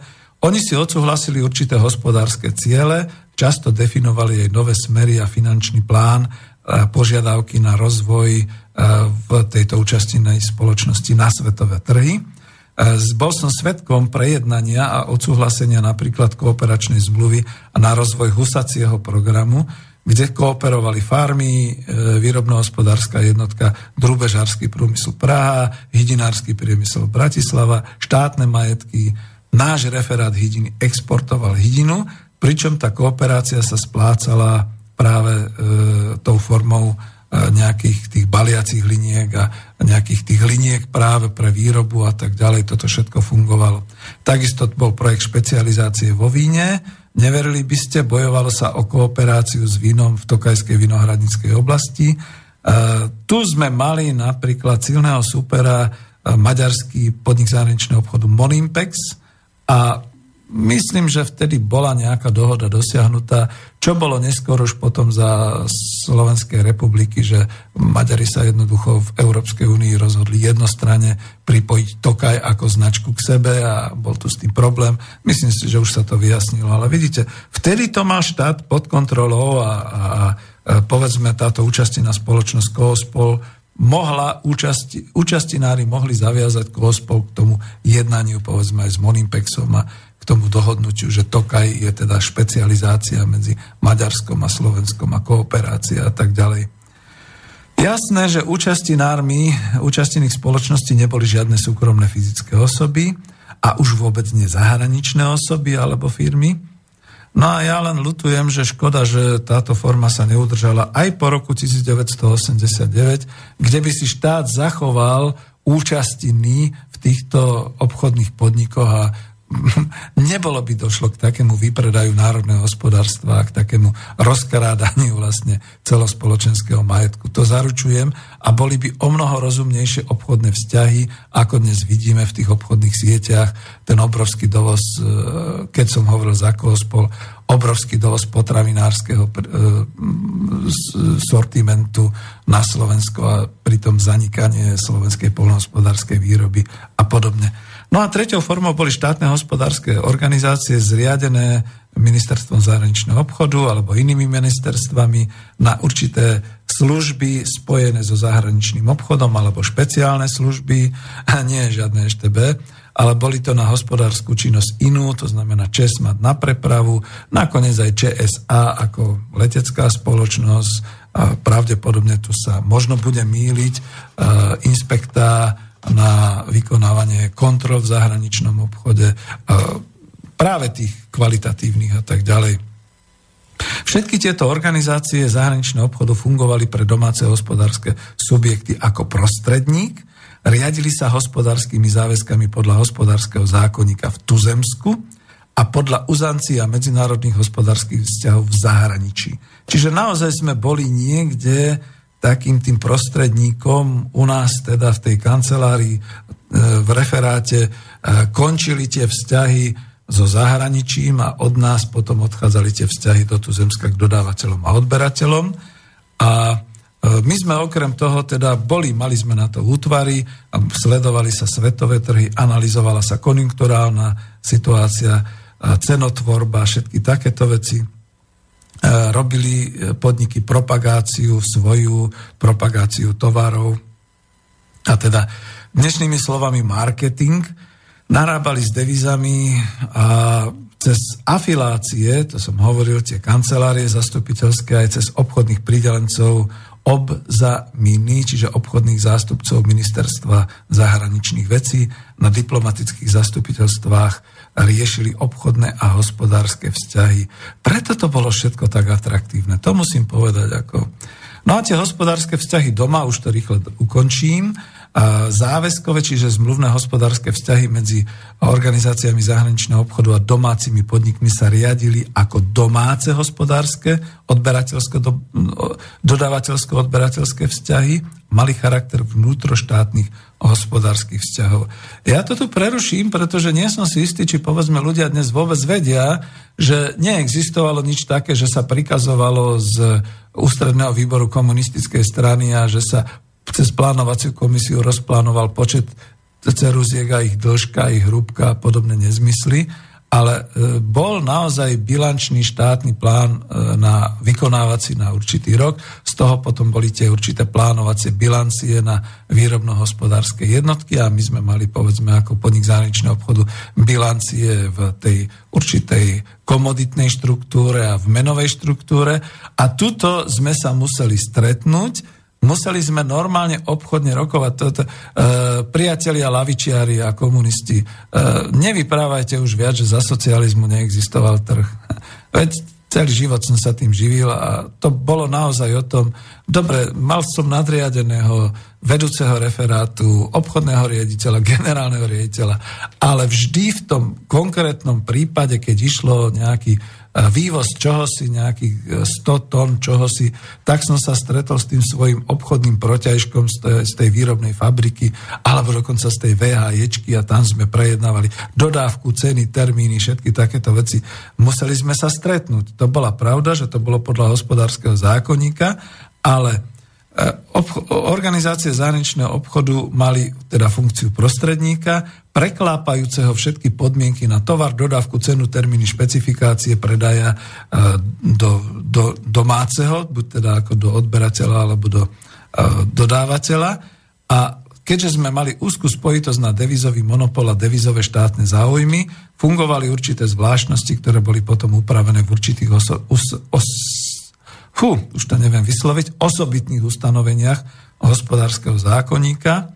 Mám tu aj tie paragrafy 211 až 258 a pri, voze, pri vývoze aj pri dovoze to boli určité veci. Pri vývoze to bola hospodárska zmluva s náležitosťami ako v hospodárskom zákonníku s definovanými dodacími podmienkami a ešte teda tá jedna špecialita, ktorou napríklad som ja pracoval, bol špecifikovaný tzv. dodávkový príkaz, ktorý na základe plánovacích aktov na bežný rok mohla organizácia zahraničného obchodu, v tomto prípade hovorím o Kospole, vystaviť tuzemskému dodávateľovi a tento dodávkový príkaz zakladal rovnaký hospodársky záväzok ako hospodárska zmluva.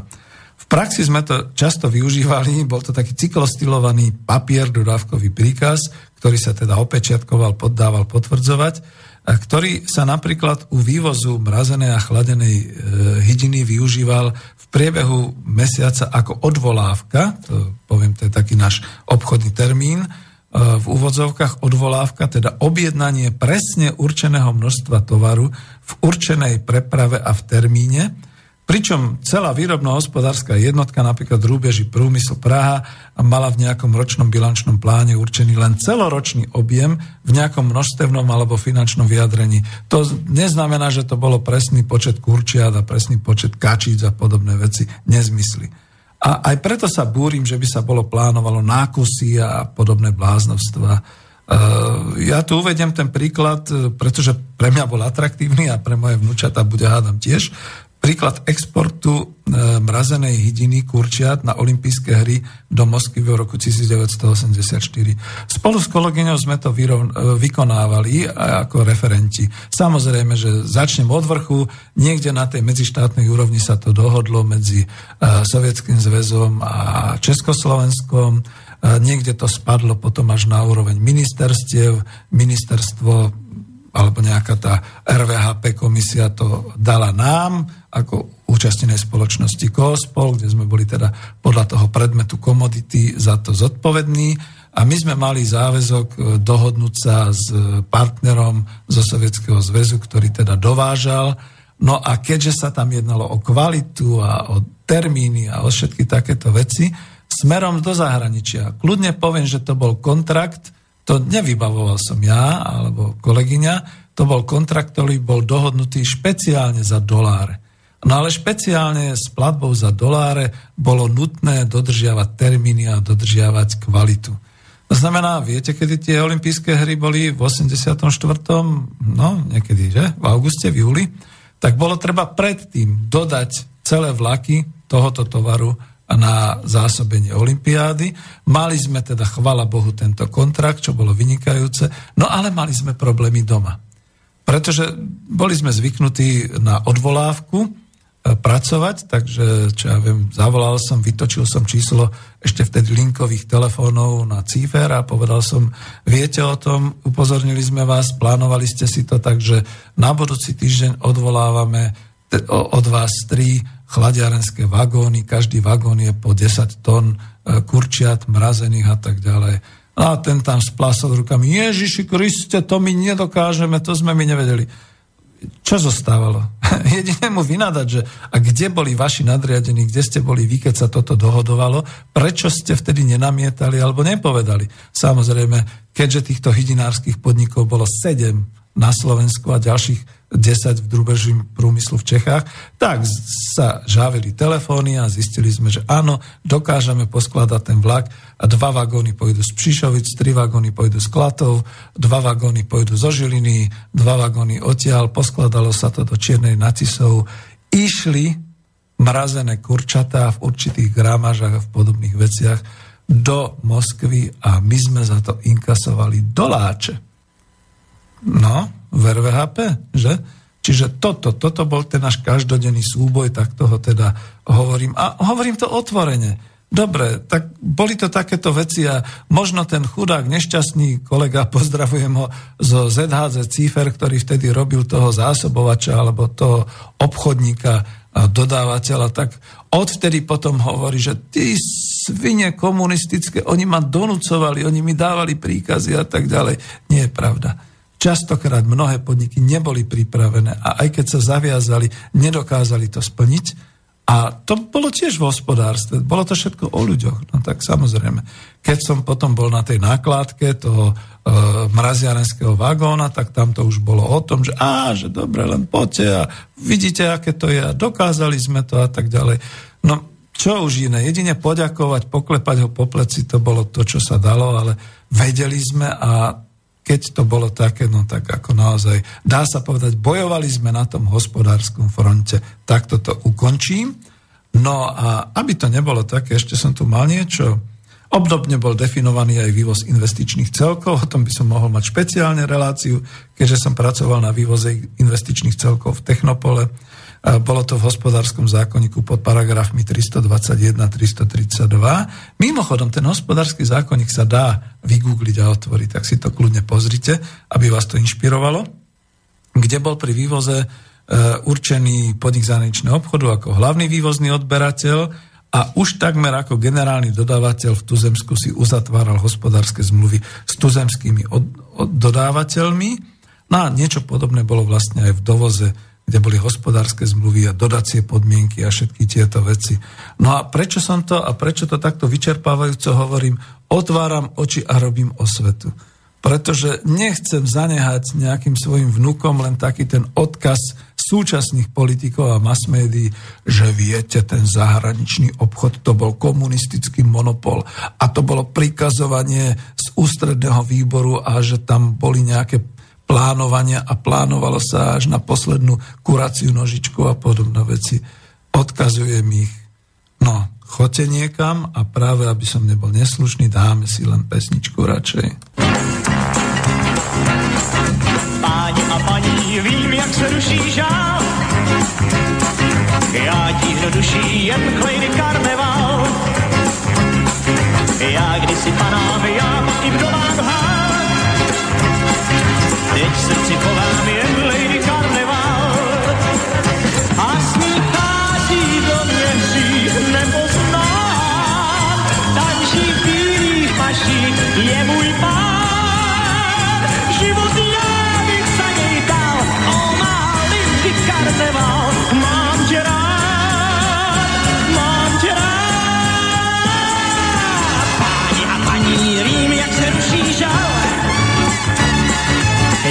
Tíhnu duší jen k Lady Carnival. Já kdysi panám, já i vdovám hál. A teď v srdci chovám jen Lady Carnival. A teď srdci chovám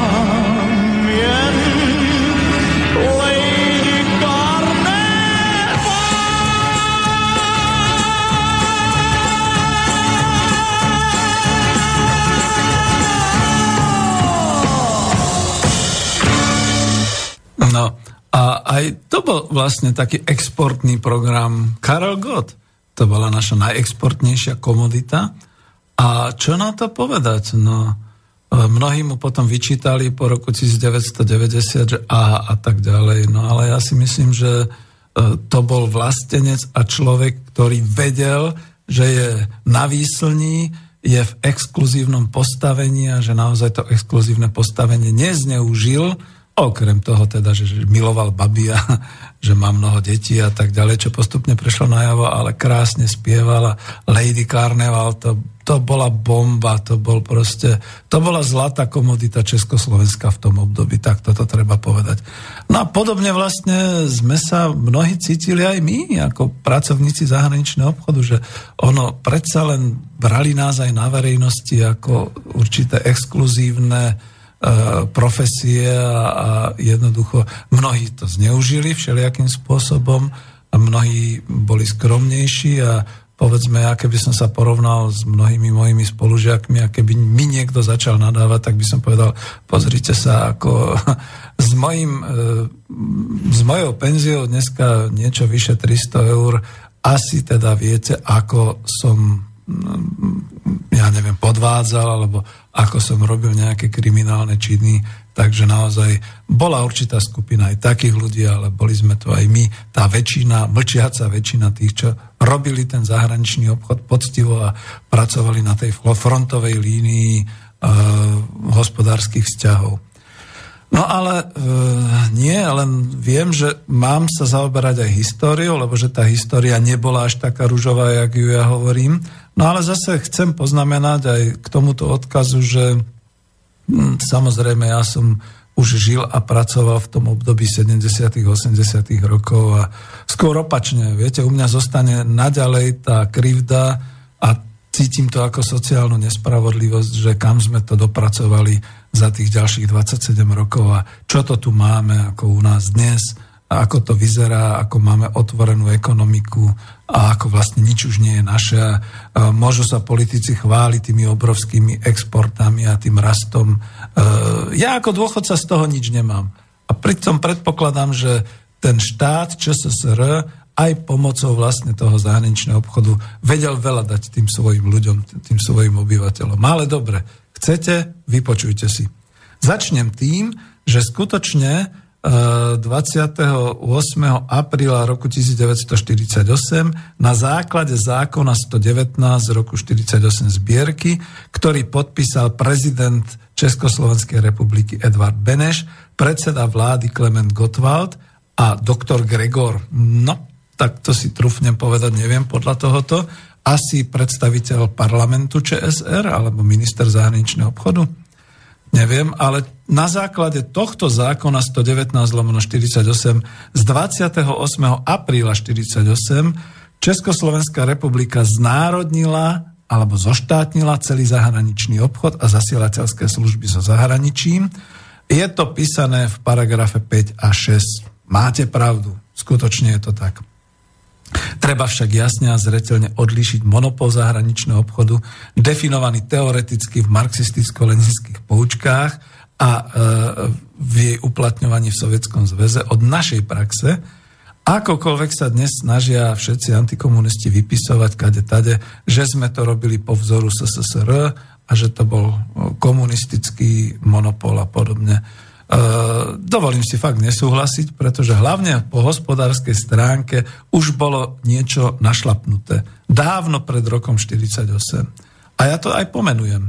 On totiž bol zahraničný obchod riešený už v dekréte prezidenta Edvarda Beneša, prezidenta ČSR, číslo 113 z roku 1945 a vo vládnom nariadení zo 17.9.1947 E, číslo 170 zbierky o organizácii a riadení zahraničného obchodu k zabezpečeniu plnenia úloh stanovených dvojročným hospodárskym plánom obnovy.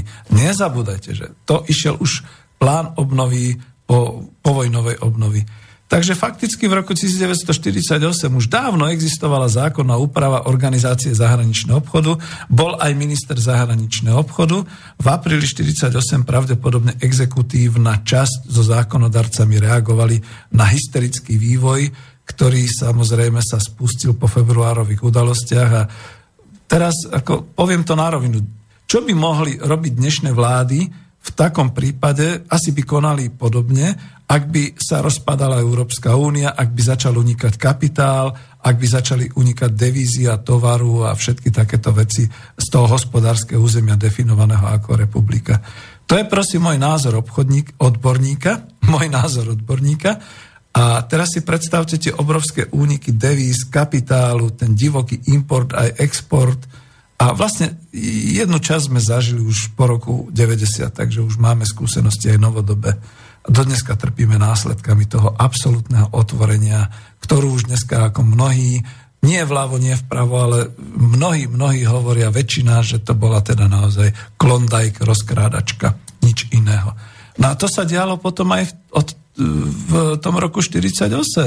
A povedzme si úprimne, že e, do roku 48 tu nebol žiadny liberálny raj, každý mohol obchodovať s každým a všetky takéto veci. Tiež to bolo definované nejakými zákonitosťami a podobne. No, viac ako akt znárodnenia ma v tomto zákone 119 e, zaujali organizačné zmeny a definovanie zodpovednosti organizácií zahraničného obchodu a štátnej banky ČSR a to, ako sa rýchlo a účinne vysporiadali s tým, aby z ČSR neodtiekol kapitál a menové rezervy smerom preč. Viete, to sa potom naozaj dalo na zelenú stokorunu Československu napísať, že bankovka je krytá zlatem a ostatnými aktívy státni banky Československé. Ja viem, že to už bolo v roku 1961, táto zelená bankovka, ale takto sme si to zachovali. Nebyť tých uh, aktov, uh, zákona 119 zo 48 a možno aj tých Benešových dekretov a podobné veci. No, uh, k menovej reforme možno inokedy, ale dekretom prezidenta Bedneša ešte v roku 1945 sa uskutočnila prvá menová reforma, keďže boli v obehu ešte hneď po vojne vojnové koruny, rížské marky, bolo treba urobiť poriadok, bolo menové provizórium, ktoré vlastne vyriešil až zákon o štátnej banke Československej v 50. roku, keď vznikla štátna banka Československá a začala uplatňovať ten devizový monopol. Uh, no a čo, čo k tomu povedať? Skúsim ešte citovať. Nie, nie, nie, devizovým monopolom sa nechcem zaoberať, ale tuto mám niečo ešte pre vás. V Prvej republike Československej aj počas slovenského vojnového štátu existovali exportno-importné spoločnosti, súkromné firmy či akciovky, ktoré boli subjektami zahraničného obchodu, cez ktoré sa uskutočňoval vývoz produkcie a dovoz materiálov a surovín pre výrobné továrne a obchodné spoločnosti. Čiže nebolo to tak, ako si dneska liberáli vysvetlili, že každý mohol všetko a podobné veci. Existovala colnica, existovali e, banky a samozrejme existovali aj určité hospodárske zákony. No, nemal každý na to, to poviem za ľudsky, Nemal každý na to, aby riešil zahraničný obchod práve v tej colnej, menovej, inkasnej a kvalitatívnej zložitosti, alebo ani čo do obstarania, teda naloženia, prepravy, vyskladnenia tovaru. E, vždy to bolo komplikované nielen rečovými bariérami a kultúrnymi a politickými odlišnosťami, ale aj zákonmi, ktoré panovali v jednotlivých národných republikách. Ako to, to si treba jasne povedať. To znamená od roku 1918 Republika Československá, od roku 1939 e, Slovenský štát, po roku 1945 Republika Československá povojnová. A potom rok 1948, keď naozaj sa uplatnil tento monopol zahraničného obchodu, ale ako, kde treba to rozobrať odborne, nie vykrikovať nejakým spôsobom.